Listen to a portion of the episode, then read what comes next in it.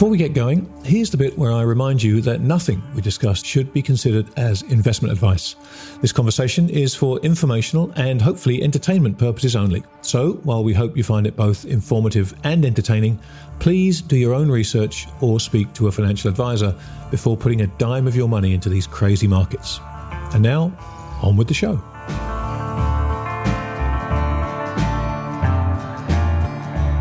My guest this week is the founder of Calderwood Capital, the author of Popular Delusions, and my good friend Dylan Grice. Dylan's ability to not only think about the financial world in unconventional ways, but to communicate those thoughts clearly and effectively has placed his writing in the very top echelon of the research world. Now, with the founding of Calderwood Capital, Dylan has an investment vehicle through which he can take advantage of his unique, sometimes idiosyncratic ideas.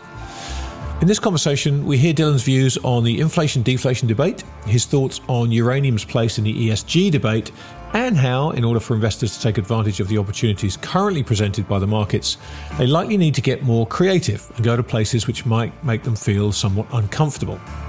We also take advantage of Dylan dropping the C bomb to discuss you know what. So, without any further ado, here's my conversation with Dylan Grice. Dylan, mate, welcome to the podcast. It's So good to get this chance finally for you and I to have a bit of a chinwag. Yeah, thank you. Really um, flattered to be here.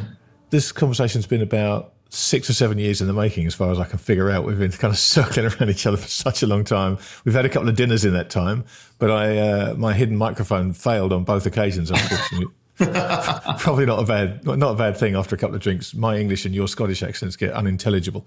But um, as always, there's such a, a, long list of things I want to talk to you about. But what I'd love to start with is Calderwood Capital, your new venture, and the welcome return of Popular Delusions, which I have to say I missed extraordinarily in its absence. So I, I, guess let's start with Popular Delusions because that predates Calderwood. Just give us kind of the backstory of that, how you started it, what it set out to do, and its kind of evolution over the years. I mean, it was originally, um, I mean, God, years ago now, uh, I went to work at Soc Gen with Albert Edwards because um, James Montier uh, had left. Uh, he used to work with with Albert, and um, he'd gone to GMO to work on their asset allocation team, which is where he still is.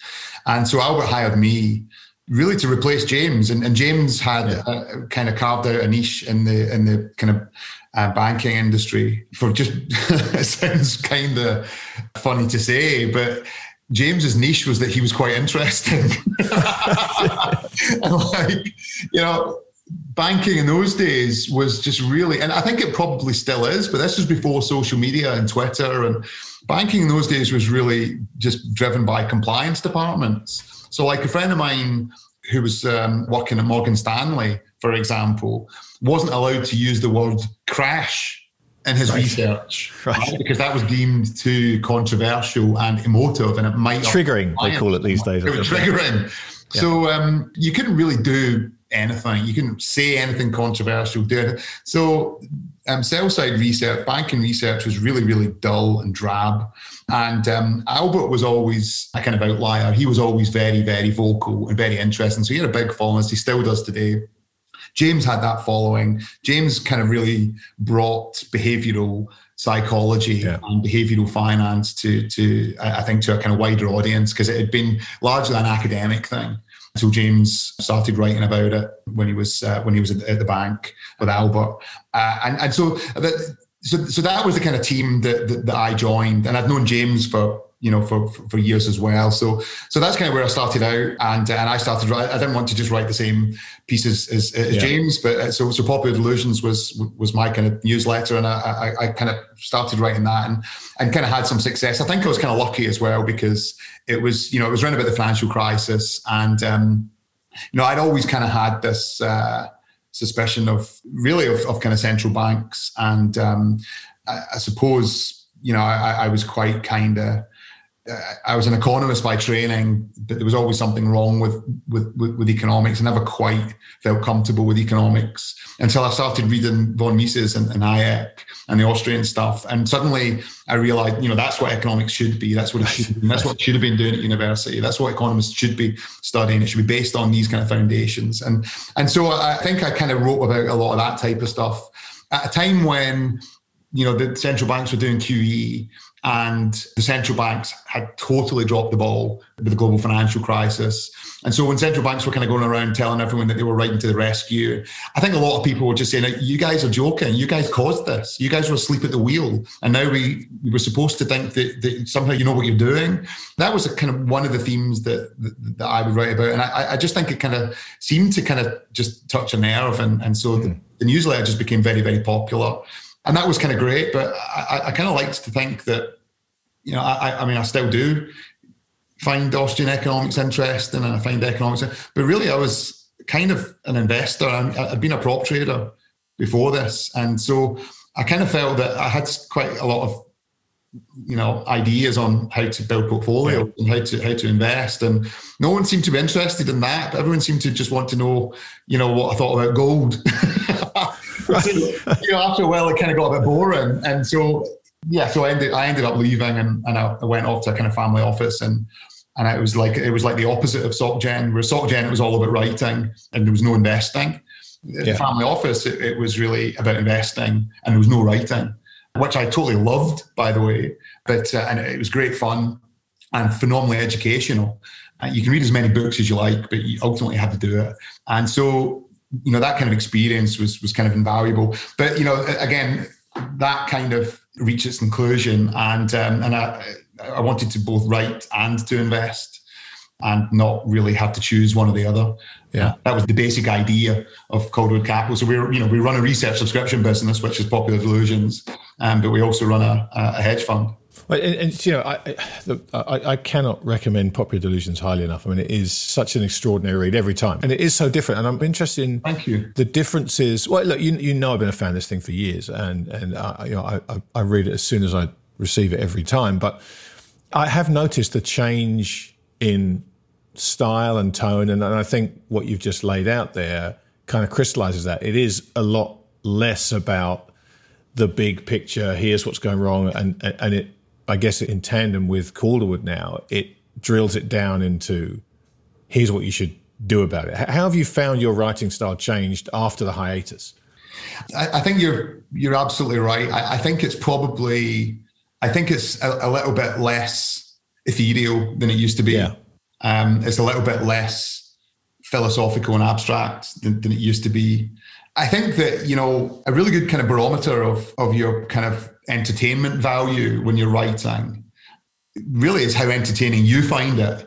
And I think that a good kind of way to gauge that is, you know, how kind of uproariously do you laugh at your own jokes as you're writing them? right? Because I quite often, I remember Albert used to sit and just, you knew he was writing because he was basically just kind of wetting himself. You know, you could hear him in the office just just chuckling away and laughing to himself, right? and it's true. You know, I think when I'm when, certainly when I was at SocGen, I used to write, I used to just used to piss myself laughing at my own jokes. Right? Yeah. I, you know, I always think you know if you can't laugh at your own jokes, then you know you, know, you can't expect anybody else to. Right? right as well. Uh, so you know, I, I still find myself laughing a lot at my own jokes when I'm writing. So hopefully it's just as entertaining as it used to be. But as I said, the subject matter is different, and the reason for that is because, listen, I, I, I still don't like central banks right? I still think that they're the phonies. I think that they don't know what they're doing, right? I don't really trust their judgment. I'm not even sure I trust their integrity. Um, there's a whole big long list of things I don't like about them, but you know, how many times do you want to say that? How often yeah. do you want to yeah. keep no, you're right. and repeating it and repeating it?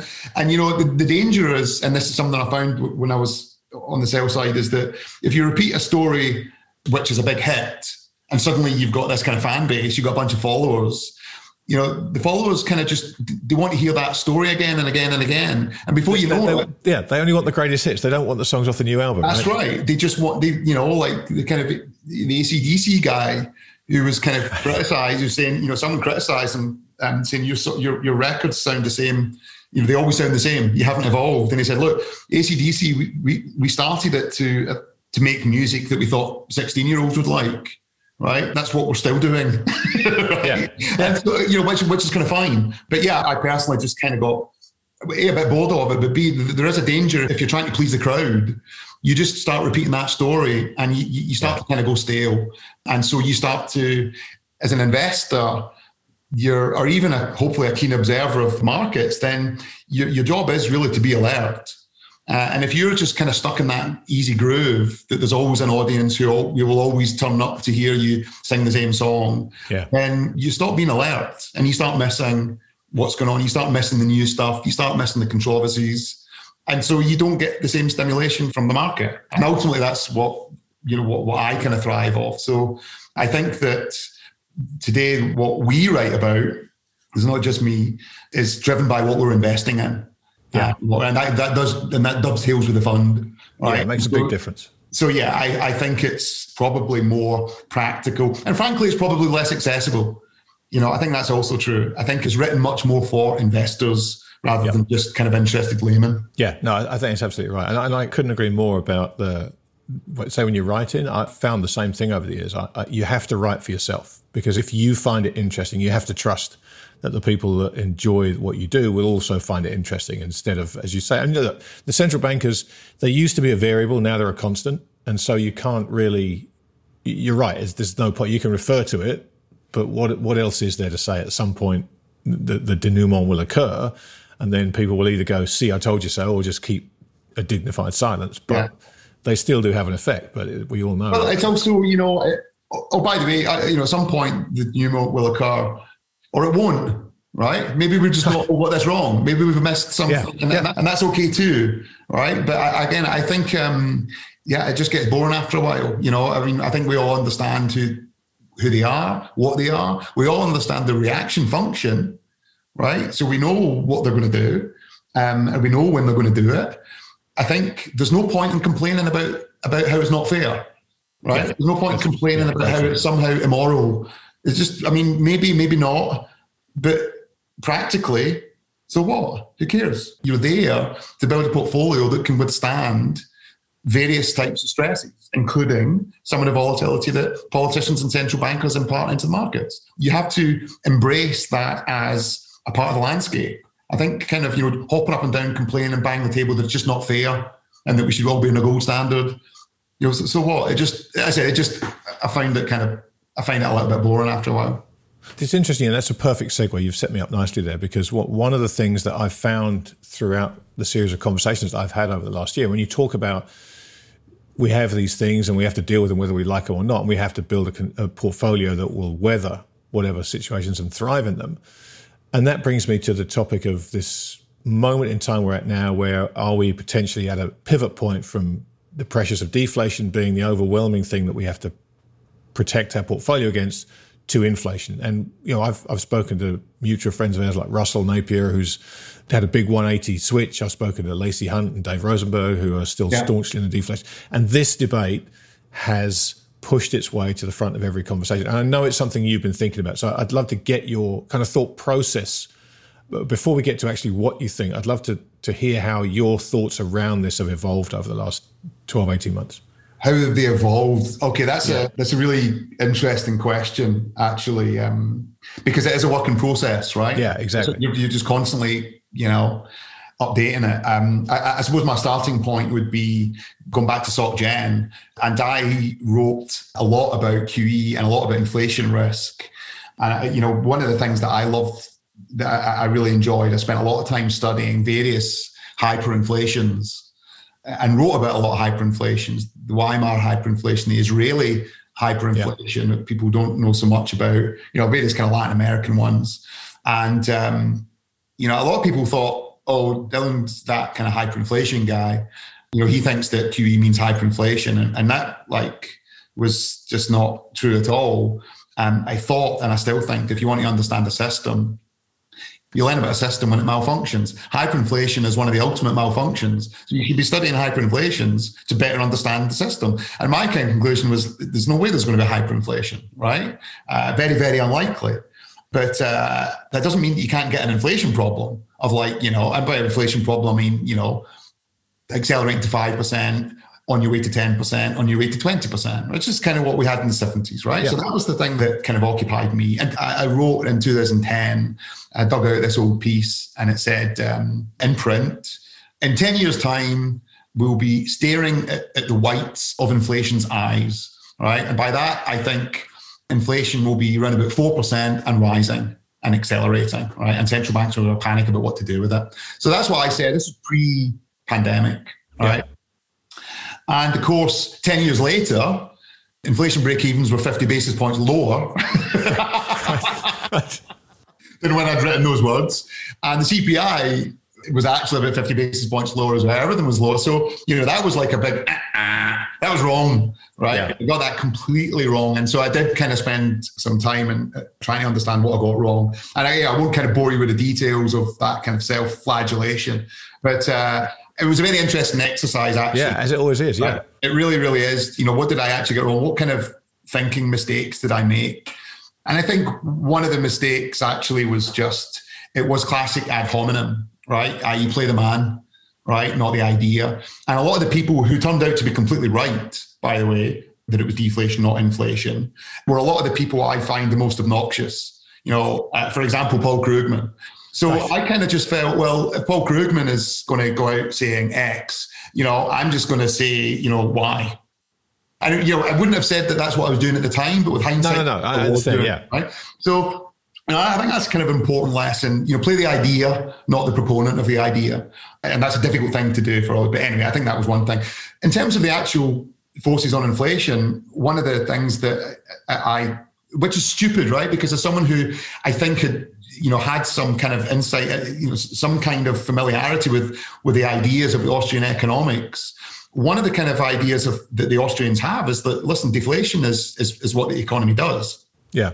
Right. You know, it's not something you have to be bothered by or, or concerned by. It's not something that central banks should be fighting right? Now, credit deflation is, is, a different thing. The 1930s, that was a credit deflation. But yeah. Austrians would say, yeah, you only get a credit deflation if you had a credit inflation in the first place. And where did the credit inflation come from? These, these bloody central banks again. Right. So, you know, exactly. if you didn't have these kind of central banks, then you wouldn't have the credit inflation, you wouldn't have the credit deflation. And what you just get is standard CPI deflation, right? Because what we do as a species is we make more with less, right? You know, we naturally try and pull prices down. So really a kind of properly functioning economy should be really a deflation machine. Yeah. Right? It should because it's all about productivity. So I knew this, right? So I should, with hindsight, have known, been able to join the dots and say, well, the biggest shift in central banking really occurred in the 70s and the 80s, really in the 80s and, and 90s, I should say, not the 70s. 80s and 90s, as a response to the 70s, what politicians did was said, listen, to the very unusual step of saying, listen, we're not actually very good at managing monetary policy. We tend to screw things up. All that inflation in the 70s, it was kind of our fault. So what we're going to do is we're going to hand over to a bunch of technocrats. We're going to make these technocrats independent. Um, we're going to lower inflation that way. We're going to let them manage monetary policy according to the um, uh, the, um, uh, the, the, the kind of economic calculus, if you like, rather than the political calculus. Because yeah. what used to, I mean, in the UK, what you used to have was there's an election on the horizon the incumbent political party controls the monetary policy levers. So what do they do? They cut interest rates, right? Because so they so they can stoke a boom. So there's a feel good factor. So they've got more chance of being voted in at the next election. And then as soon as the election's over and they've got the you know place back in power, what do they do? They jack up interest rates. So what you had was this huge political calculus. Right, rather than just an economic calculus. And as we know, politicians are fundamentally inflationary right? You know, they will always they will always want to spend other people's money, yeah. right? There's a, there's no problem that can't be solved by spending more money, right? Um, and so politics is you know structurally inflationary, whereas an economy is structurally deflationary. When you removed politicians from central banking. Even though central banks are highly flawed and the model of central banking is highly flawed, by removing that political calculation from policy setting, you were allowing the economy to, to come back to something like what it ordinarily would be without political interference, i.e., deflationary. And so what we end up with, I think, is an economy which which does what you know what it kind of should generally be doing, right? Which is which is producing deflation. So I think that that force is very powerful, and that's one that I missed right? And so I think when I was writing, I thought, okay, this is actually something that can continue much longer because it can. That's how I've been thinking about it over the last couple of years. And my kind of instinct today is to think, well, actually, the economy is still a deflation machine right? The economy still produces deflation. And therefore, even with all this kind of QE, my guess is we probably we don't get the inflation takeoff this cycle, right? So that that would be kind of where I'm thinking now. The one qualification is this, you know, we've got central bankers at the Fed who are concerned by income and wealth inequality and minority unemployment right? And these are, I think, these are very laudable things to be worried about. But these are political yeah. things. These are poli- yeah. these are what politicians do. Over in Europe, we've got the ECB saying that climate change is some kind of monetary policy objective. And so, anyway, you know, which is just unbelievably stupid to me. But um, what it means is that you've got politicians back in the seat of, of the central banks. And so you're starting to get that political calculus and central bank decision making again. And therefore, as we know, politicians are inflationary. And therefore, I think that we're probably in the foothills of an inflation wave. So, yeah, I, I, there's a very long winded answer to your question. Did that answer your question? No, but it was a really interesting one because, I, you know, following that along with you, I recognize each of those turning points very, very clearly. And, and that's why I think this one is so important because, you know, the inflection point we've reached is such that depending on your time frame, there is, I think, a much higher chance that inflation is something you actually do need to have a plan for. Because previously, when right. there's been little blips and they said it's transitory, it was a much easier story to buy. I think the evidence was pretty clear that it was transitory. But you know, the point you raised there about some of the, the, the sort of moral imperatives that are being taken, one of which is equality. Uh, you know, and we're seeing things like um, big companies, the Amazons, the Walmarts of the world, raising their minimum wage because they want to be seen as good corporate citizens, right? Yeah. Because they want to be seen as woke, if you want to use that that highly charged phrase.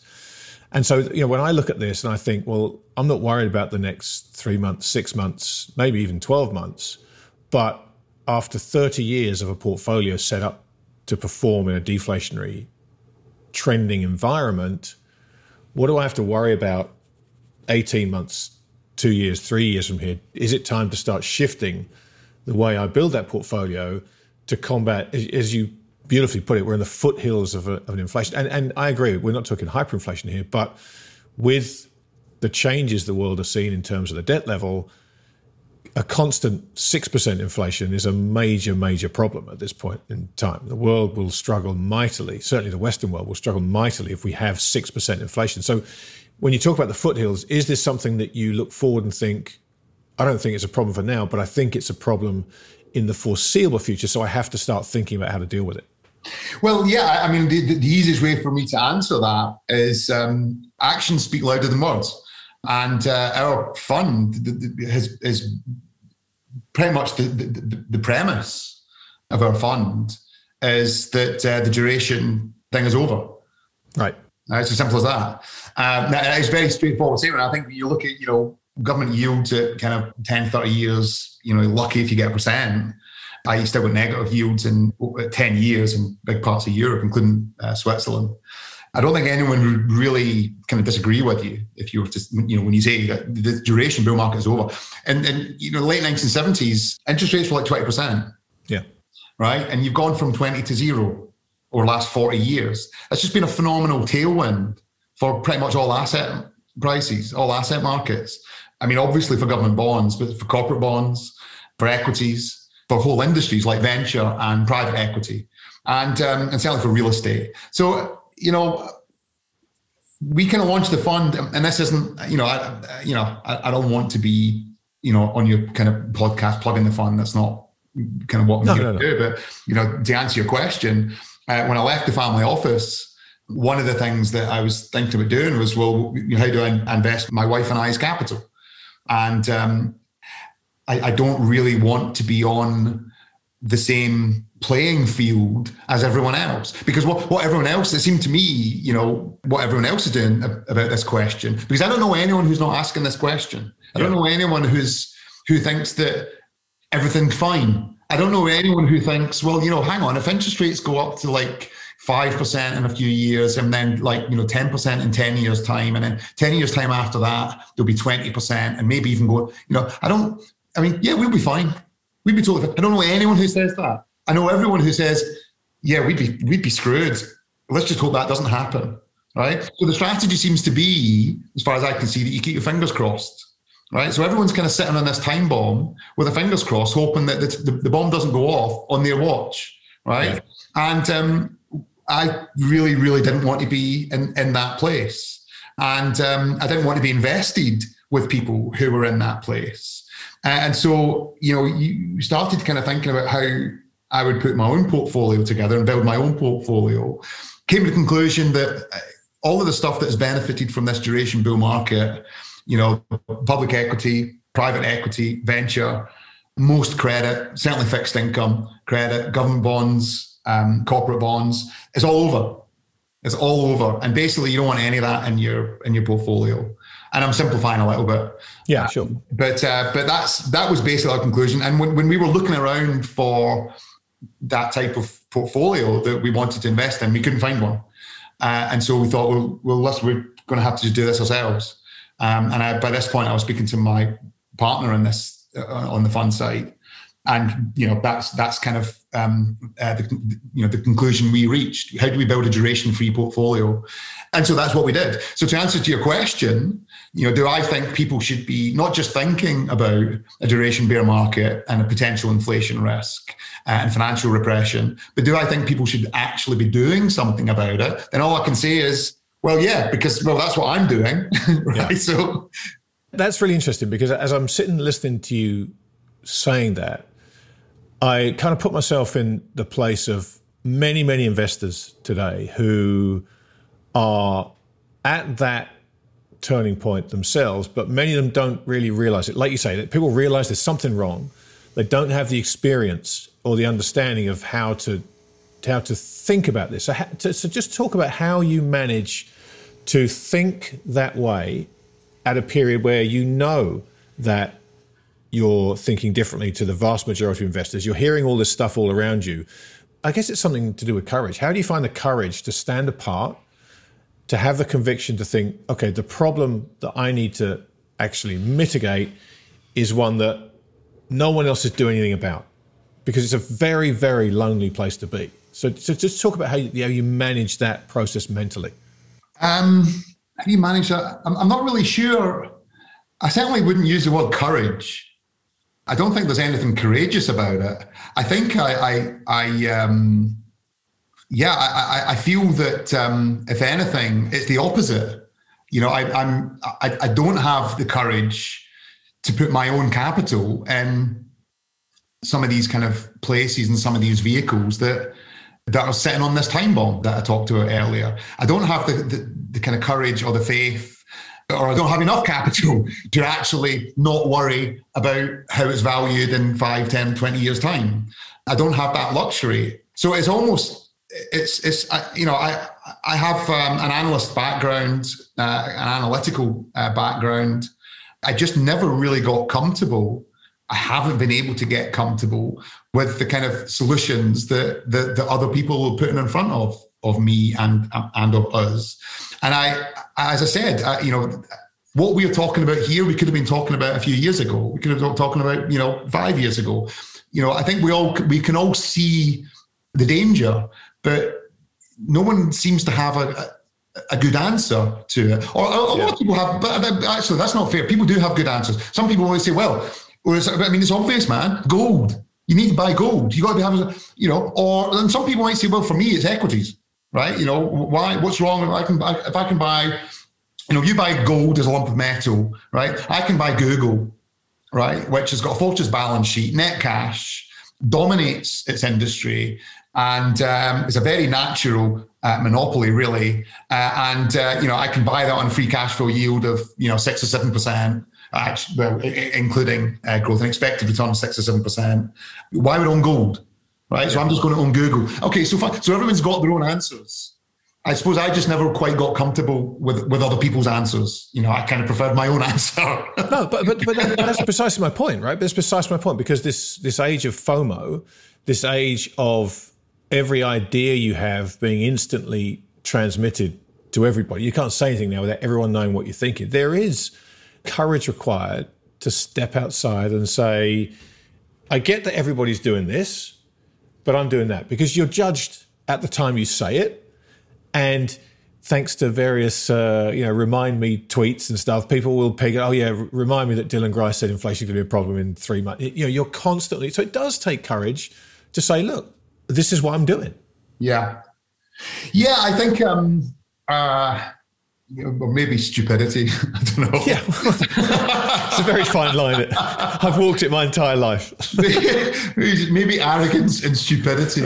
Maybe they're the problems. Um, no, listen. I think um, you know, as I said originally, we were trying to solve a problem for ourselves. Yeah. I wasn't really trying to solve a problem for anyone else. I was just trying to solve a problem for myself find a solution that I felt comfortable with, that I was happy with. And some, I'd helped establish one of the biggest family offices in, uh, in Europe right by this stage. Uh, family offices are kind of quite unusual places for all sorts of reasons. But but one of the kind of things about a family office, which is very different from, you know, I think if you're working in a big institution or a big hedge fund or even a startup hedge fund, family offices are really about capital preservation. Yeah. Right, you know, because you know if you're if you're in that kind of bracket, you're not that bothered about being much richer, right? Generally, you just you just don't want to be poor right? So, so you, you, know, you just you want to make sure that the, the, the capital is still there next year, the year after, 5, 10, 20, 30 years time, etc. That's what you want to steward. That has been my job really, you know, for, for the last kind of eight or nine years.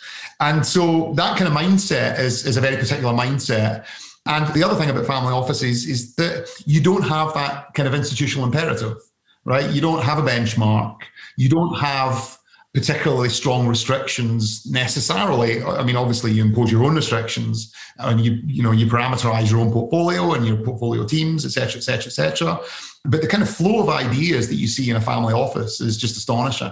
You know, the amount of crazy stuff out there, the amount of crazy deals, the amount of kind of nooks and crannies that you can kind of explore. Someone somewhere will try to raise money to uh, for some kind of crazy investment idea. And like in a family office, you kind of see all of that flow, all that idea flow. So I think I'd been in a kind of, and again, I hadn't been writing for probably 10 years. I wasn't, you know, in the public spotlight at all. All I was doing was just thinking very, very deeply about the portfolio and about investing, and um, uh, and so you know, I kind of it's almost like um, I kind of reached this conclusion and and and, and decided um, how I wanted the portfolio to look before realizing how wacky it was. Right, right. yeah, right. So I actually didn't know. I just I didn't realize the whole world was pointing at me laughing. Right. but yeah, it's, it's I, I guess the, the the big advantage, as I see it, of that tack you took, which I I think is exactly the right way to go. When you say you built this portfolio for yourself, is that you tend to attract only like-minded investors. You attract yeah, people mean, who are attracted um, to that, which is important that's i mean that's been the kind of story so far. And because it's it's our capital to start with it's not like we're going to pull the rug on it.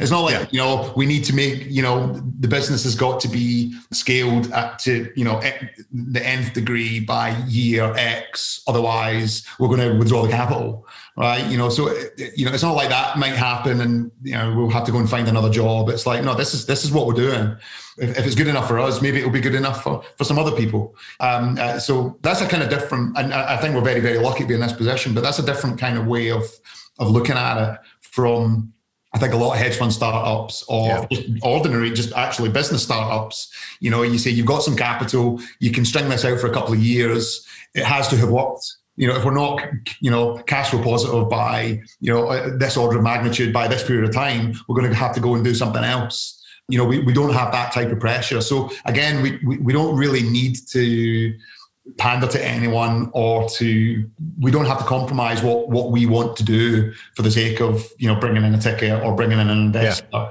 you know we're um we're, we're pretty lucky i guess. Yeah. Let's talk about some of those ideas. And the one i want to kick off with is something you've been talking about for a, it seems like a very long time now and that's that's uranium nuclear power. This is something that i've seen you talk about. I've, I've read your writing on it, and you make a compelling case. So, so what what is that case for uranium for, for nuclear power? So, I mean, I, I, should I should actually say that uranium is one of those ideas that we we've done privately, but not not it's not in the fund, right? It doesn't quite fit in with the fund, and, and the reason for that is because the, the I think the, the, the way we've kind of invested in uranium, we've we've actually bought some uranium miners and some uranium equities, and we've allocated to a uranium equity manager. But in our fund, we don't do equities. Yep. Right. So it's, it's this is a it's a it's a separate thing, but I I do think it's a you know a fabulous setup. Really, it's been a fabulous setup. We've been in it, you know, for how long? Yeah, maybe about a year and a half now, I think, a bit less. Um, but the setup is basically um, that. I mean, you've got a couple of things going on. Really, I think the top level part of the thesis isn't really a part of the thesis. The top level story is that you know if you're serious about the environment and you're serious about decarbonisation, um, but you don't want to kind of just stop economic growth, nuclear has to be a part of the solution Yeah. right? That is, it's as simple as that, right? Um, and so the misperception of nuclear, you know, you've got states in America who are, who are going nuclear free, right? You've got Germany trying to go Germany, nuclear yeah. free, Sweden. So you've, you've got these this kind of political movement to eradicate nuclear because nuclear is environmentally unfriendly. And the reason people think it's environmentally unfriendly is because they're kind of aware of um, Chernobyl. They're aware of Three Mile Island. They're aware of Fukushima. Uh, they were terrified by Fukushima. Yeah. And Fukushima really was what kind of uh, burst the bubble several years ago now. Uh, and so you've got this kind of huge political kind of movement to kind of marginalize nuclear, right? And it's just, it, it doesn't stack up, right? It doesn't stack up with the logic. Chernobyl was was obviously a, a disaster, but it actually in terms of the death toll, you're probably most. There's a very wide spread of estimates, but you know, you know, if you ask the Russian government, yeah, zero. there was only a, there was only about 17 deaths. yeah, and they were rabbits, as far as I can figure out. Yeah. Uh, but then, if you you know, I think some of the other estimates um, pretty kind of wacky. I think the maximum estimate is like about sixty thousand. 60, 70,000. I can't remember now. Um, it's been a few years since I looked at it. But the kind of median is around about three to 4,000. Mm-hmm. Right, so that's obviously we never really know, and it all depends on David. Right, but uh, the median three to four, that's a reasonable guess. And by the way, that is a disaster. So without yeah, yeah, Chernobyl, I mean, Chernobyl was was a disaster, right? But here's what we do know: the first thing is those reactors at Chernobyl didn't even have containers. There was no protection against an explosion, right? So they don't even vaguely compare to today's modern reactors from a safety perspective right? It's a bit like com- comparing, I know, whatever whatever contraption the Wright brothers used to get up into the sky the first time, right? And whatever it was they did that constituted flying, right? It's a bit like comparing that contraption, you know, with kind of modern fighter jet or something like that, right? It just doesn't it, it just doesn't compare, right? So that's the kind of first thing. The second thing is that okay, so we don't know the actual deaths. We think it was probably, you know, call it four or 5,000. But um, what we do know is that the predictions that Chernobyl would be uninhabitable for 200 years were completely wrong. Yeah. Right? There is a phenomenally rich biodiversity today, a thriving ecosystem of plant life, fauna, and um, uh, animals, animals and insects right? Who who live there absolutely freely, and I think people now as well are starting to move back in, right? Um, so those predictions were wrong, right? Which suggests that you know our kind of understanding of you know radiation levels and radiation poisoning was not as accurate as we had thought, right? So that's so that's again that's that's the Chernobyl thing. We don't you know it's not quite as what I'm trying to say is yes it was a disaster, but it wasn't quite as bad as everyone thinks, right? That's so that's right. what, the other two disasters, Three Mile Island and um, Fukushima. Uh, Fukushima. So there wasn't even a radioactive leak in Three Mile Island. Yeah, it was just a nothing. It was it was it was just pure fear. And Paul yeah, exactly right. even wrote about it. Paul Slovic, a behavioural psychologist, he made his whole career out of um, studying the public perception of risk. He, i.e., the public misperception of risk, and he used Three Mile Island as a case study and how people just did not understand what actually happened and were so terrified, right, um, of, of, something that was just in their heads. Fukushima, nobody died of um, from the radiation leak, right? Nobody died of, of, of poisoning, which was very, very slight. Everyone died of the evacuation right that was that was where the casualties were so these are the big three nuclear disasters and with the exception of Chernobyl, they weren't particularly disastrous. Now, if you actually look at the real disasters from electricity power generation, if you're really, really scared about the effect, um, the potential death toll of electricity power generation, then the one thing you should be absolutely terrified of is hydro, right? Because when those dams bust, they just wipe out anyone, any village or town in that valley gets flattened without warning, right? Um, if you're saying nobody wants to live next to a nuclear power plant, um, which is kind of true, you've got to say, well, why does anyone want to live next to, you know, a dam? A dam. Right? And people seem to be fine with living next to a dam, but they don't want to live right. And which is like the biggest disaster, I, I can't remember the name of it now, 1947 in China, uh, a dam burst, 140,000 people died. 140. Right? Now, think about the three or 4,000 in Chernobyl and compare that to the 140,000. Yeah. And that was just one dam busting. So, you know, you can go on and on and on. Basically, the, the, public perception of nuclear is just completely wrong.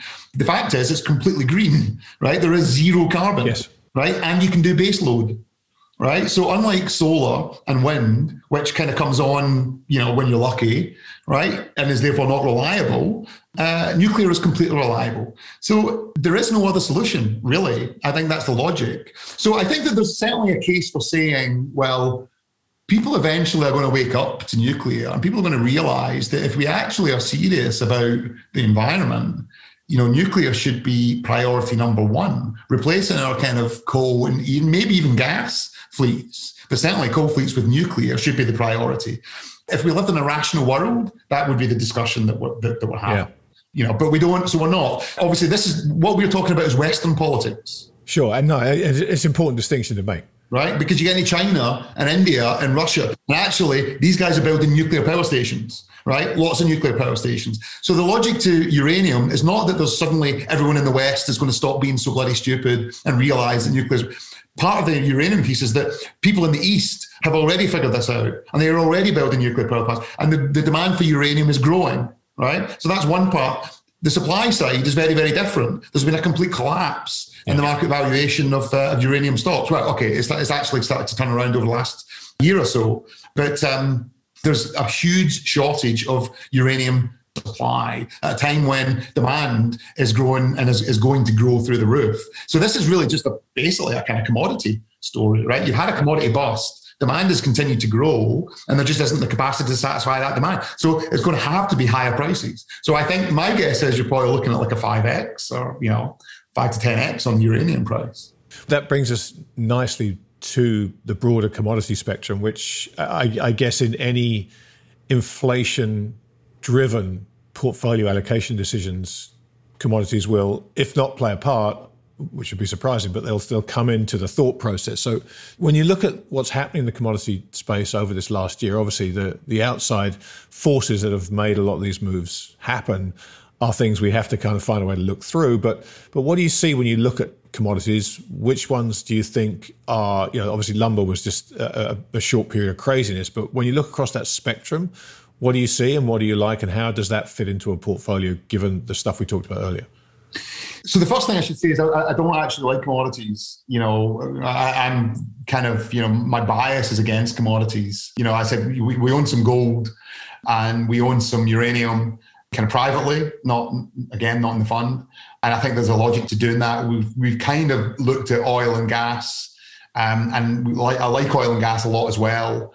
Um, again, for kind of similar reasons, maybe similar reasons to, to, to uranium to the extent that fundamentally, I think you've just got huge demand supply imbalance. You've just, you know, you've had like collapse in capex for the last five years in, in oil. It was really, it was really hit by two kind of uh, kind of cataclysmic events, you know, within the space of a couple of years. You had the shale gale of 15, uh, 14, 15, and um, and then you had the, the pandemic right? Uh, 2020.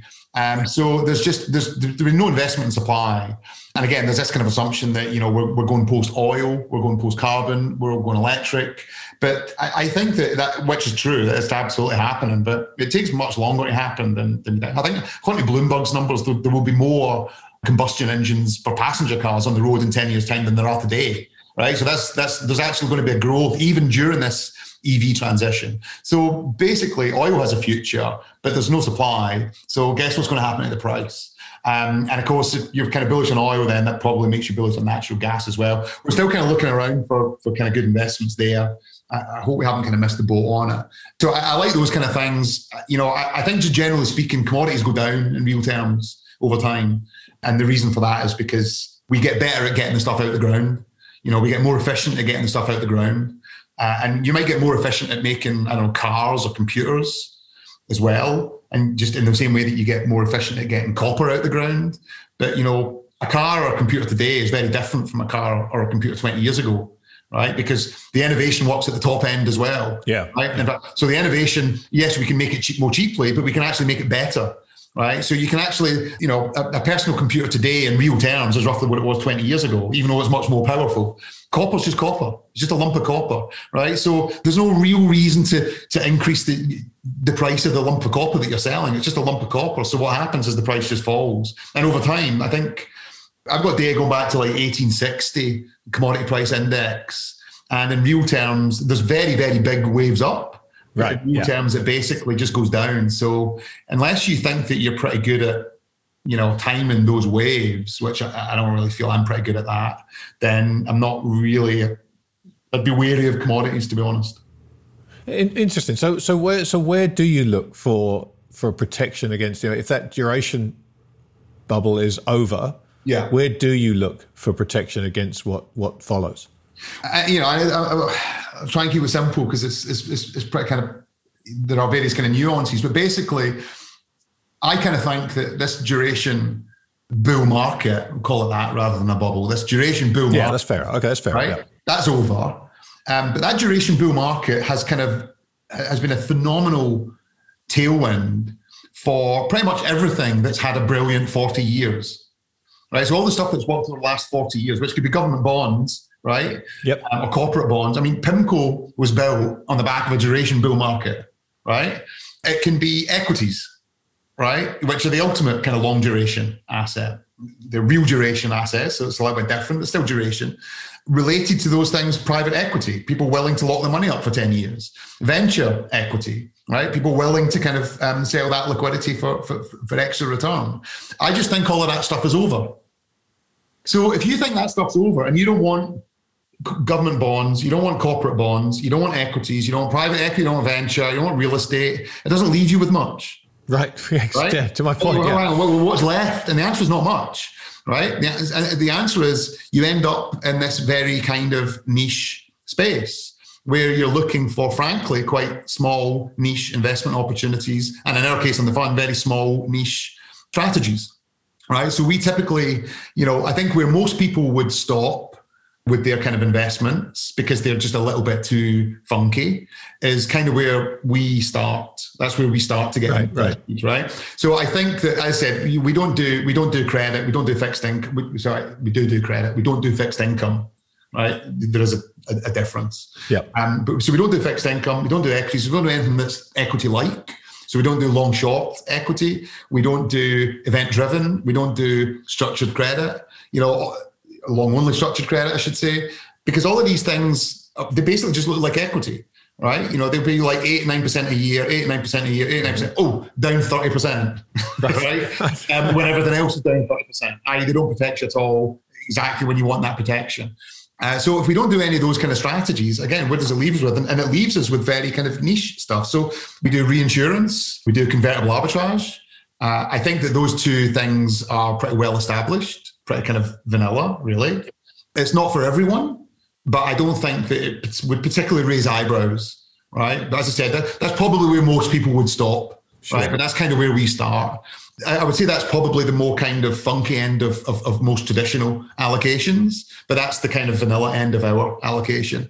So we'd go from kind of, you know, reinsurance, convertible arbitrage, And then we get into stuff like synthetic credit, default correlation, private credit, very interesting area and also a minefield. But that's that's a really interesting area. And then you get out into like into the weeds, even for us. And I, I would say stuff like litigation finance, yeah, um, cryptocurrency arbitrage, prepayment risk, electricity trading, all of these kind of things are, you know, other other things too.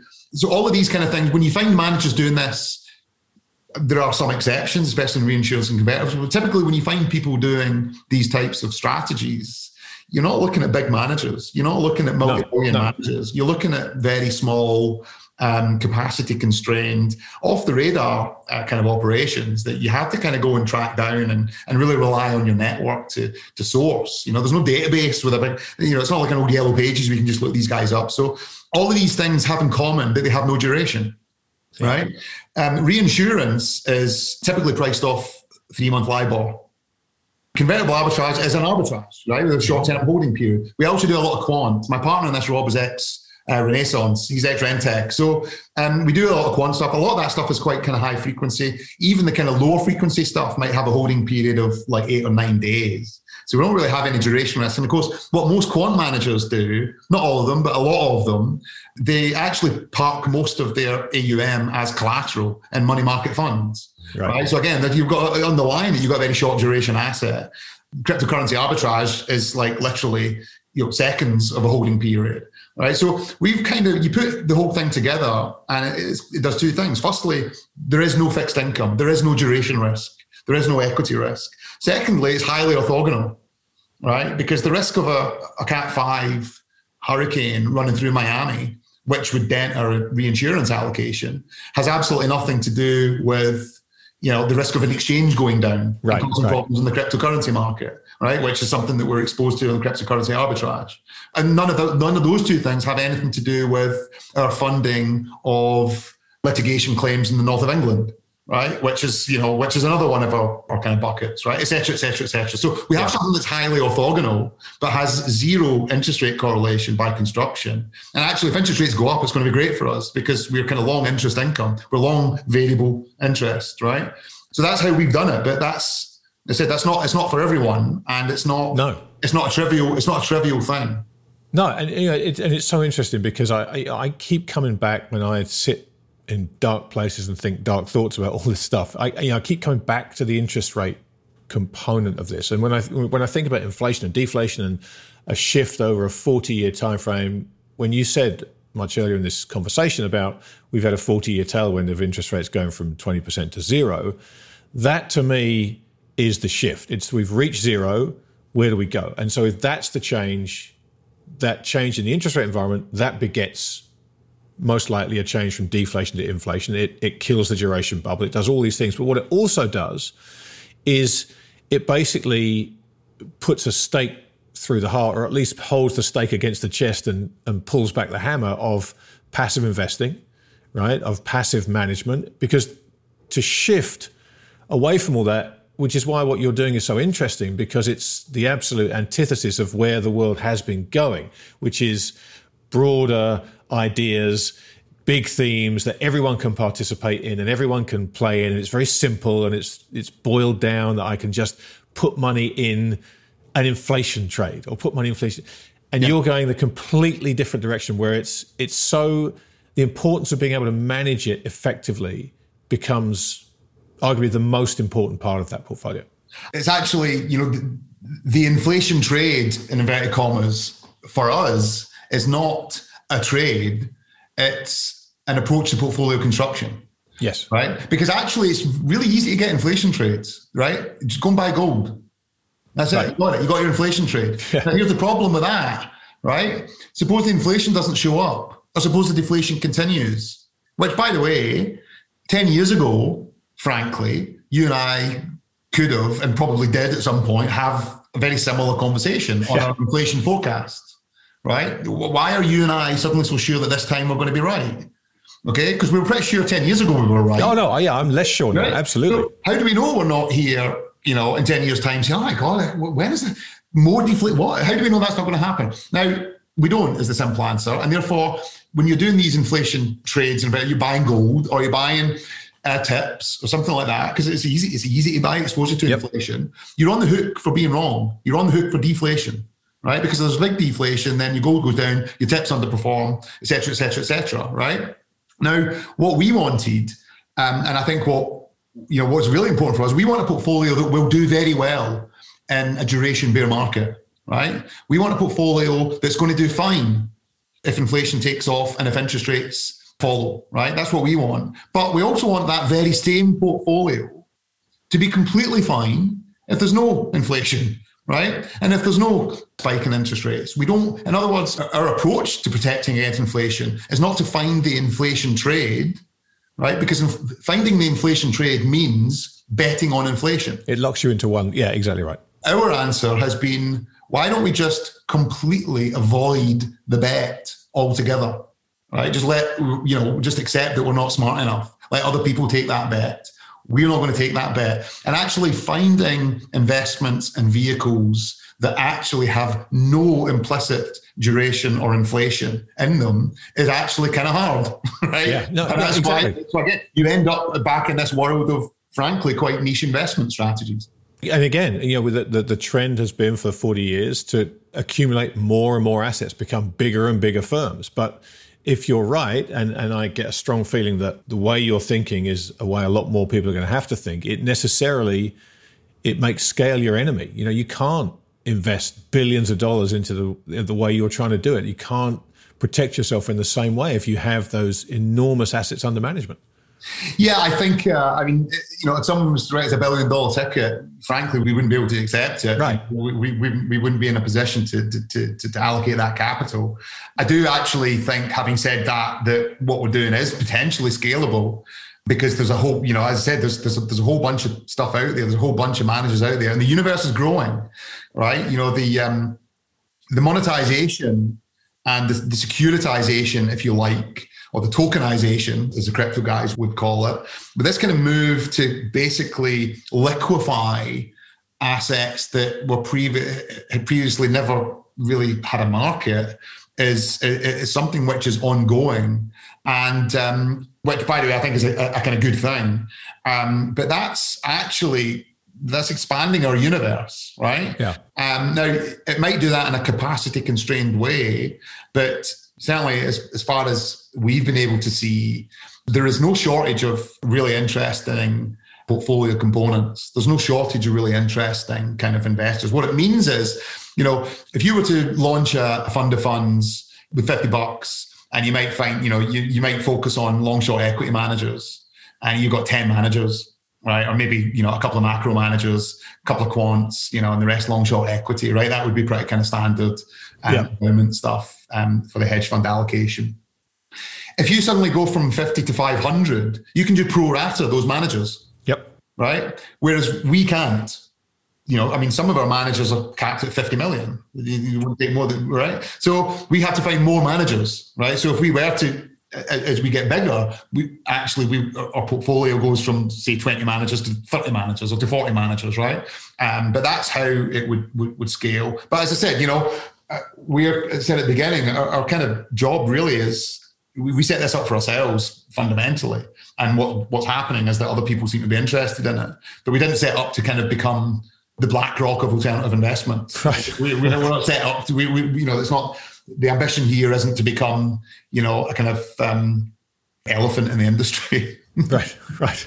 Well, you, you you unwittingly dropped the C bomb. So before we close, we'll have to dig into this because I am interested in your thoughts on crypto you know, it's a space that is the C bomb. I was like, oh my god, what, did I do? Say, what did I, I do? Say something I should because I, you know, I, have really, yeah, I, I, do have a kind of tendency to to drop the odd f bomb.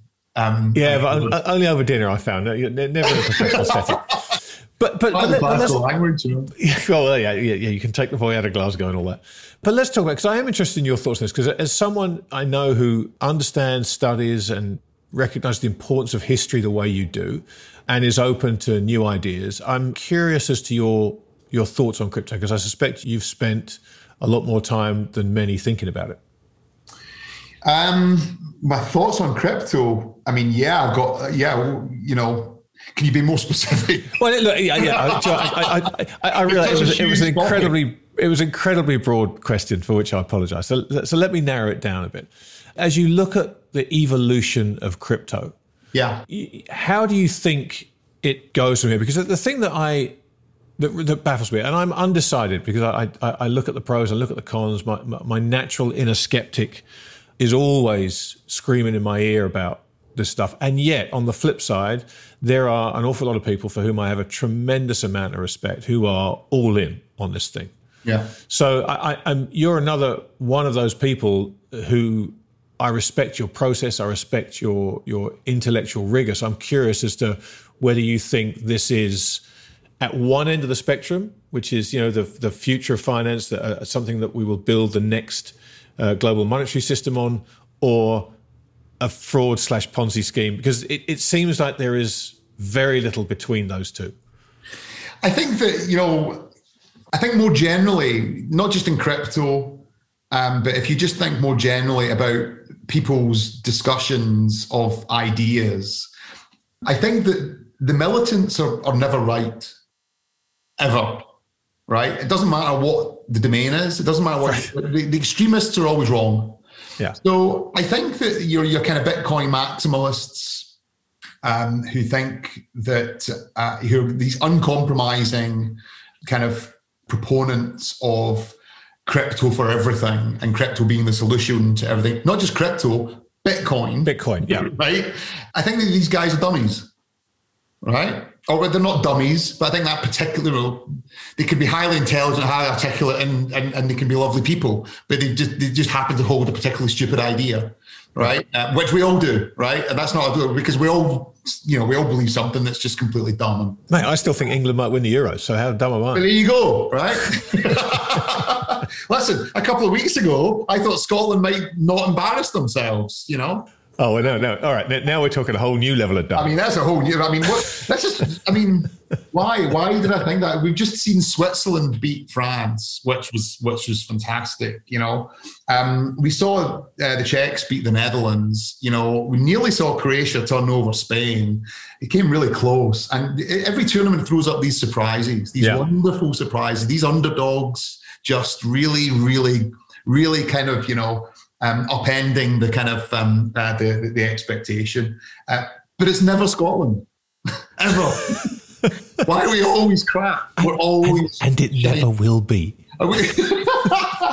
so uh, you know the, the, thing is the reason why Scots have always enjoy these tournaments is they support anyone who isn't England. They, well, exactly right. Exactly right. Just, so they typically always have a good tournament in the end. Yeah. Because ultimately England lose as well. But I kind of think yeah, I'm wondering they might be getting a bit nervous. This this might not be their year, you know. Not only yeah. they embarrass themselves. Anyway, we're kind of off off. off well, look, it's, it's, but it is against the perfect metaphor. Underdogs disrupting the the the, the big. Well, I, I, think back it, to crypto. I, I, mean, to go to, to to to kind of go back to what what we were talking about. You know, everyone kind of believes something stupid, and I think you've got a lot of very smart, intelligent, kind of techie people who really think that you know, in 20 or 30 years' time, there will be no fiat currency system. It will all be decentralized crypto. They might be right, um, you know, but I, I, doubt it. But then at the other end of the spectrum, you've got guys who are clearly not dummies, right? Clearly not dummies. The highly thoughtful, accomplished, smart people. Guys like Charlie Munger, yeah. right? Or Paul Singer, who you, you know you, you guys have had on your show. And I think they've got like Charlie Munger calls Bitcoin rat poison right? I think Singer called it um, a Ponzi scheme. Yeah. And I just think that's really stupid. I'm sorry. I know you guys are kind of my heroes, but that's just really dumb. And they're kind of militants at the other end, and the militants are always wrong. So the answer is somewhere in the middle. Now, where in the middle? I think it's probably closer to the kind of Bitcoin maximalists than the Ponzi schemers, right? Uh, I think it's probably closer to Bitcoin actually having quite a kind of fund or cryptocurrencies having a very fundamental role in the financial system um, in you know 20 or 30 years time which i think will probably be a parallel system right? But you know that's probably where i fall on this. So i think that you know if you're looking at it if you start with the kind of two extremists the kind of the, the, the maximalists and the ponzi schemers the maximalists will probably be a bit closer to, to being right than the Ponzi schemers because I think fundamentally it has a future. It is going to be around tomorrow and the day after, and it's not going to go away. I think it's not going to go away ever, right? And if if you think that, then your question is, well, what role does it play in the future? Right? It's not does it exist or doesn't it exist? Does it all blow up or, or right? If you actually think it has a future, then you have to well, what, what, what role does it play in the future? And I said I think that you probably you're already seeing it, right? There's more money. There's more money locked in DeFi contracts than there are um, cat bonds outstanding. Right? So the DeFi market is bigger than the cat bond market yeah. already. Right? And that's already in a world that, frankly, no one knows how to bloody use DeFi. Right? So, uh, you know, it's, it's already happening. Uh, so, but we've kind of seen we've seen booms and we've seen busts and we've seen the crypto winter, we've seen crypto winters, right? And these kind of this kind of wave of interest that comes with the bull market, right? And so we've just seen another one now. I feel that even despite these waves of interest, people aren't trying to understand it. You know, I, I think that people aren't really, frankly, paying attention. And I think that people are typically very dismissive. Um, and one of the reasons they're dismissive is because typically of, of, of, the of the community which is interested in crypto, which is typically young yeah. um, and typically idealistic and typically not that financially literate right? It's kind of important. It's yeah, not, no, it's very important. I it's agree. not an investor community; it's a tech community, right? And so the investment community kind of looks snorts at these kind of unsophisticated investors. And by the way, you know there are a lot of dummies in crypto, right? So it's not like a lot, a lot of these kind of you know adult, grown-up investors, seasoned investors don't have a lot of ammunition when they're talking about how how kind of silly some of these kind of crypto enthusiasts yeah. are. It's true, you know, it's it's it's very you know euphemistically, it's a, it's a very retail market, right? I think it's just too easy to dismiss the technology and the force of the crypto idea by kind of looking at some of the kind of crazier elements of the community. Yeah, no, I, it's, it's, it's funny. As I said, you know, I'm a, a, a skeptic by nature. I like to think I'm a skeptic rather than a cynic because there is definitely a, a, difference between the two. But but I think you're right. I think it's got closed mind, right? Yeah, exactly right. mind. Exactly right. And and so you know, I'm I'm skeptical about this stuff. I I like I said, but I take my I do take my cue from a lot of people I respect, and and and I do realize that it seems to require an incredible investment into understanding this thing. If you you know if you want to really understand it, it's a big chunk of your time. It's a big chunk of your focus to try and dig into this stuff. And, and you, I, I, I, it feels to me that you really have to believe in this thing to commit the amount of time you need to really understand it. Yeah, I mean, why why are you skeptical? Yeah, I, I've had questions that I haven't had answers about very big things. Before I drill down into it, uh, particularly when I talk about regulation, when I talk about uh, governments banning it, when I talk about the on ramp, off ramp, and, and a lot of the headlines I'm seeing that I'm seeing recently out of China in terms of crackdowns on both miners, in terms of a lot of the exchanges having their banking withdrawn. There are a lot of things happening that are the kind of first order stuff that I want to understand why why can't this happen? Why can't that happen? Why can't the other yeah. happen? Yeah. And so far, all of them seem to be happening. Yeah. And so I don't know how it gets past this. I'm not saying it won't, but these are big obstacles to get past.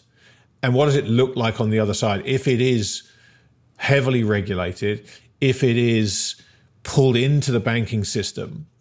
Does it really exist in the form that it was designed to exist in? I don't know the answers to these questions. Yeah. But what kind of stops me in my tracks, to your point about the the the, the maximalists, um, the idealists at one end of the spectrum, is they see no chance that Bitcoin can be stopped. They see no chance that the government can ever regulate right. it. They see no chance that, you know what I mean? And yet the evidence is everywhere, particularly it seems recently in the last couple of months, these restrictions seem to be happening on a daily basis. And, and so that, my yeah. skepticism is not about the technology. It's not about the idea about Bitcoin and what it's designed to do. It's can it survive the very real threat that it poses to those who it threatens?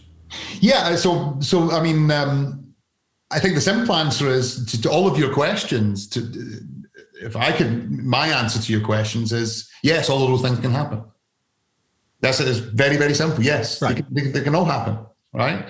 I mean, I kind of also say that you know The S&P fell 80% uh, in 18 months, 86% in a year and a half in the early 1930s. Yeah. Right. Um, I think that the um, the TOPIX went to zero, the DAX went to zero. Um, your savings in you know most you know, various government bonds in various countries has, has has has gone to zero. Yeah. In other words, there is a tail. There is a tail to these kind of investments, equity investments, um, nominal um, uh, fixed income investments. They all have their tail. Gold was banned. Yep. I said earlier, you know, one of the things that, that we really like investing in is reinsurance. Now, if um, if a Cat Five goes right through Miami, you know, we'll take a huge hit, right? Uh, our portfolios, they were, will all take a huge hit because everyone's one way or another is on the hook for for, for that kind of loss. Yeah. That's the tail. Yeah. And by the way, actually, there's an even bigger tail. The bigger tail is that just as a, a Cat 5 goes right through the heart of Miami, uh, an earthquake rips right through California, right? That's our tail. Yeah. So, you know, everything everything has a tail. And if anyone is telling you that they don't have a tail, there isn't some kind of scenario that will blow them up then they just haven't thought hard enough about it, right? Well, I, I, I, I totally get that, take that point, but, but my so crypto has a tail. So that's that's, the, that's, the, that's, the, first point. Yes, crypto absolutely right. Yeah, absolutely right. right. But the peculiarity, all. the peculiarity of crypto, is that the big tail. It seems to me, and, and again, I don't hold myself up to be any kind of expert, but the big tail is action by the people that crypto is specifically designed to destroy. And those people have the ability and the legislative power to impose that tail upon crypto. It's not necessarily an exogenous event that is the tail for crypto. It is a response to the threat it poses, which is a very, to me, is a very different kind of tail. So, I mean, um, yeah, I, I, I, I, and the truth, listen, so, so I think your question is, look, they can shut this down. Yeah, and and, and, right. and we should we should narrow that down to Bitcoin rather than crypto. In, in, fairness, I'm not sure how easy it is to draw the distinction because they kind of use very similar infrastructure, right? I'm not sure, you know, and I, I mean, anyway, I mean, let, let me just try and answer that question, right? And we could start off by saying, well, okay, you're saying that the government can just shut this down, right? And China is just demonstrating that they could shut this down, right? They could easily shut this down and maybe that's not right.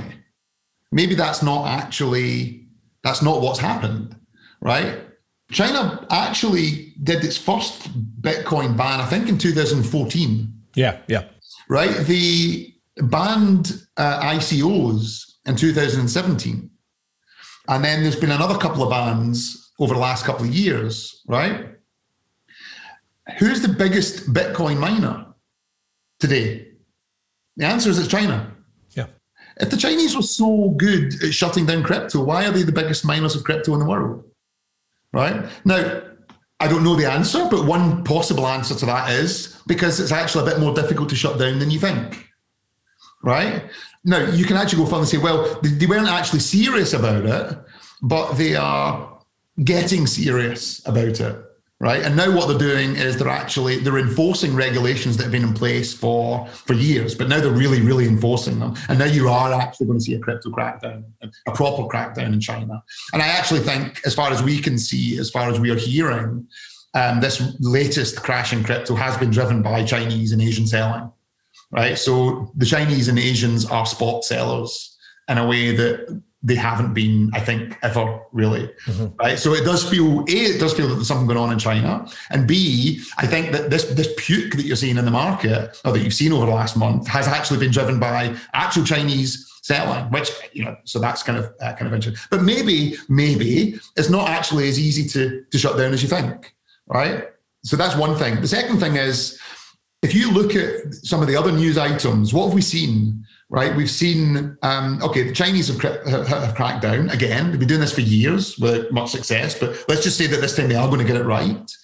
Uh, you've seen the um, Basel have come up with a consultation paper yep. talking about the capital requirements for cryptocurrency, right?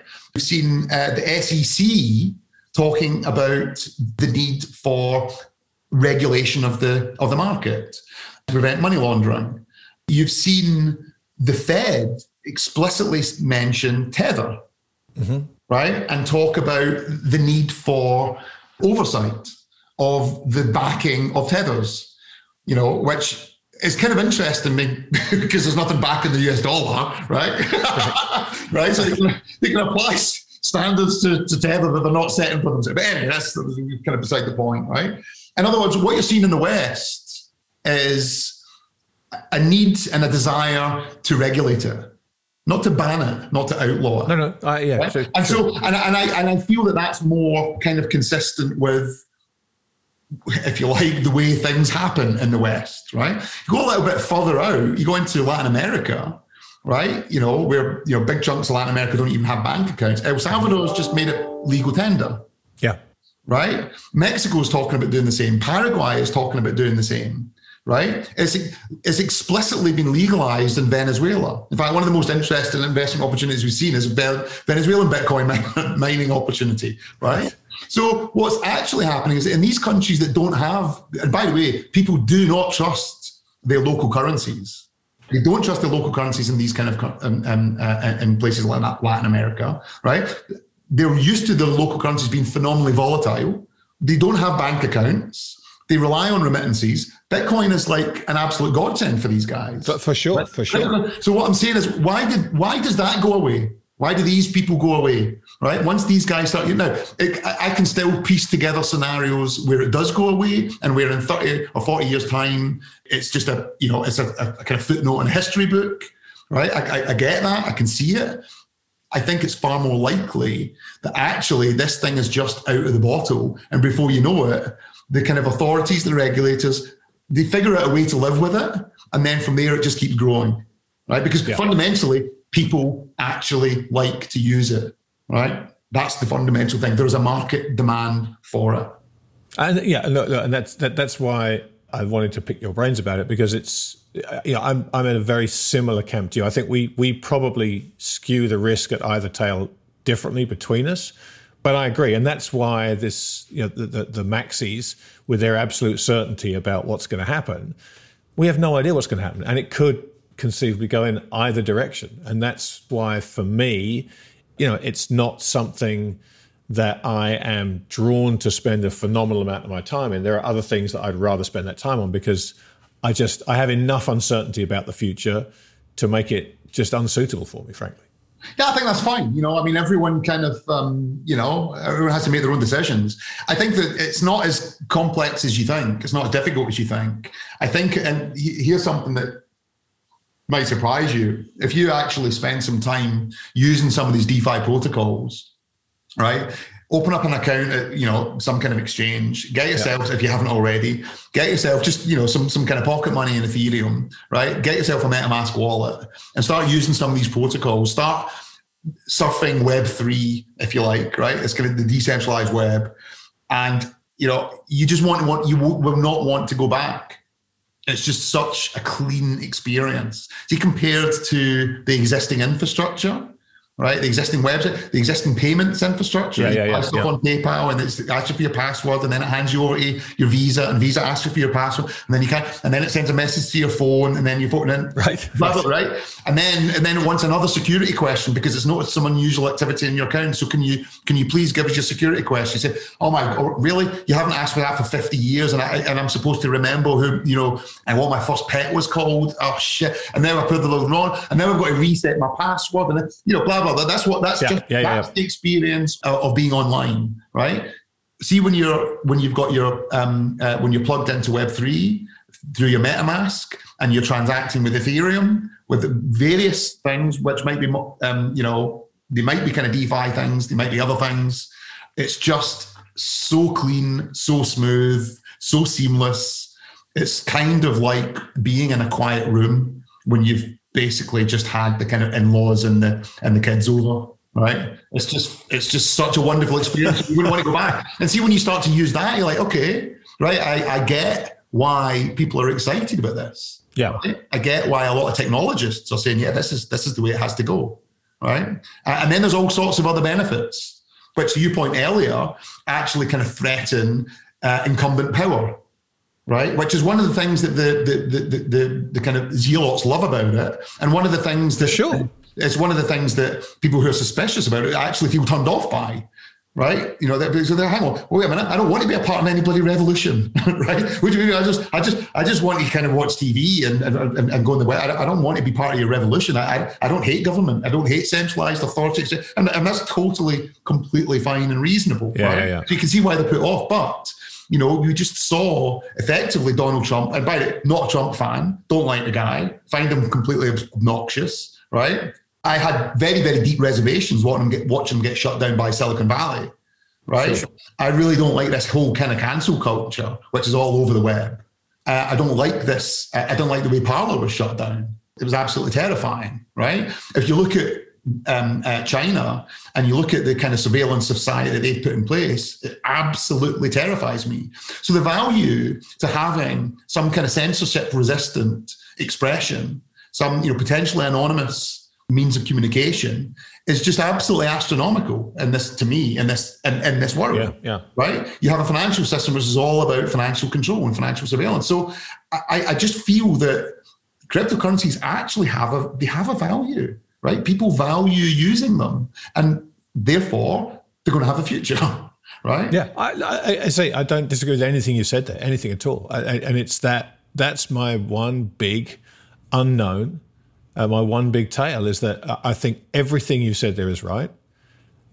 Unfortunately, a big part of what you said was the threat this technology poses to those states who are trying to you know, have more control rather than less, and, and less ways out of the system, and less means by which people can either communicate amongst themselves without interference or transact amongst themselves. And that's that. that I guess that they're the kind of the twin thoughts I try and hold in my head at the same time is that it does produce an awful lot of good, but the good it produces is its Achilles heel because it's the reason why it might at some point need to be shut down. Yeah, listen, if it's if it's shut downable, right? You know, I, yeah, I, yeah. Don't, don't forget that um, gold ownership has been illegal, you know, at various points in the last century in various countries. Right, it was illegal to own gold, I think, and silver as well in America in the yeah. 30s, 40s, 50s, 60s. That's 70s. right. Yeah, it was illegal in the UK yeah. in the 70s. Right? Yeah, it's been made illegal, right? So, what happened to gold? Well, yeah, but it's but it's different because I can meet you in a dark alley, I can hand you a small packet with some gold in it, and unless someone's standing there watching us do it, there's no record of that transaction. There's no there's no nothing. No, I don't right? even have to. I don't even have to meet you to to to, to send you Bitcoin. Oh, I no, no, no. I absolutely no. I, well, if you've got your course, private key, that. If you've got your private key, right, in the same way that you know, you think to, you go back kind of you know to the thirties, Roosevelt makes gold illegal, right? You know, so you have to hand in your gold. And yeah. you yes, lots of people hand in their gold. I'm sure both of us, obviously, as law-abiding citizens, obviously. hand in our gold. You know, obviously, uh, you know, uh, but some rascals out there might not. Some individuals might might not want it. What would they do? they would put it in the garden somewhere. Okay, or they would they would they would stash it somewhere. Now, suppose you kind of just instead of gold, you say, well, crypto's illegal. Now, do you have your private keys or not? Because if you've got your private keys, yes, you can give those to the government, right? But some people might actually not want to do that. They keep the private keys. Now, they can't shut down the blockchain. They can't shut down the internet. Everyone who's still got the private keys still has the coins right? Right, but but there's a, but the, same, there's in the same way that people still had their gold. They still had the Krugerrands, right? And by the way, in some countries it was absolutely fine to use those Krugerrands. So, what, how do you shut? How do you shut down Bitcoin? Uh, now, by the way, again, I'm not. I'm not saying that this is a particularly one, you know, a, a crackdown like this where they actually made ownership illegal would be a particularly happy environment for crypto. The price no, no, no, would absolutely collapse. But how do you actually kill it? But this is why I love having these conversations with people like you that are open minded because, look, we don't know. My point is, I guess, at some point, unless Bitcoin is a means of parallel, like you say, a parallel payment system all over the world, accepted all over the world, you need at some point to convert those Bitcoins into currency into the currency of the state, whichever state it may be. Now, it may mean that you've got to convert your bitcoins into some obscure South American currency and then try and get it into dollars or pounds or yen or euros or whatever it may be. I, I, I don't know. I'm just saying that they can make things extremely difficult for you Oh no, that's that's absolutely true. And, and again, I, I, hope this I hope this isn't the way it goes, right? And, and, and I, I think it probably isn't. But again, gold was confiscated made illegal, and uh, it didn't stop people from keeping it and using it, right? Right. Um, and uh, you know, in Latin America, dollars have been made illegal right? When they've had hyperinflations and they've had problems with the currency. And so um, obviously people would rather use dollars than Argentinian pesos. And what did the government do? They ban dollar ownership. So what do you get? You get a black market in dollars. Black market, yeah, of course. Why? Because people because people want to use dollars. There is a demand for a currency that people so Bitcoin's now in that mix. Right? No, absolutely. No, it's undeniable. Well, again, yeah. where I started out, I think it has a future. I don't think you can shut it down. I don't think it does go away, right? Um, and as I said, therefore, what role does it play in the future? Um, and I said that there's a whole wide spectrum, but going to zero because it's a Ponzi scheme and has no value. For me, that's not in the range. That's a yeah. zero. That's yeah. a zero percent probability. That's not. Okay. Yeah. No. I think. I think. all right. We can we can come to an agreement on that then for sure. Mate, listen, it's been I've just I've just seen how much of your time I've stolen from you on a beautiful afternoon in Switzerland. So I, I apologise for that, but um, it, it, has been more fun than I even thought it would be, which was an extremely high bar. So well done you for hurdling that with ease. Thank you very much. Well, likewise, really enjoyed it. It's great to talk to you again. Well, look, look but uh, until we uh, next get a chance to actually visit in person and have dinner or something, um, let just let people know how they can find out more about what you are doing now? Because I'm sure this conversation will have piqued a lot of people's interest in the stuff you're talking about. Because I mean, I haven't spoken to anyone that's talking about this kind of stuff. Um, well, I mean, I'm kind of sporadically on Twitter. Dylan Grice, uh, Twitter is an, again. I'm, LinkedIn's not a great way to, re, to, to get hold of me at the moment. I don't use it, but you can get me on on the air. Uh, Dylan.Grice at calderwoodcapital.com is, is probably the best way. Fantastic. Fantastic, mate. Listen, it's always a pleasure, and this has been a, a particularly a particular pleasure for mine. So thank you for taking this time, uh, and um, hopefully I'll get to see you soon. Yeah, man, definitely. Thanks a lot, and um, yeah, it'll be good to good to see you soon. Hopefully. All right, take care of yourself. All right, mate. See you, mate. Bye bye. Yeah, bye. Over the years, Dylan's work has been hugely influential in my own thinking, and that conversation, I think, demonstrated perfectly why that's been. He's smart, he's funny, engaging, and he has a truly unique perspective and a real gift for effective communication. I truly can't recommend Dylan's work highly enough. So do follow him on Twitter. You'll find him at Dylan Grice, and find out more about Calderwood Capital at calderwoodcapital.com. That's all from me for now. I'll see you next time.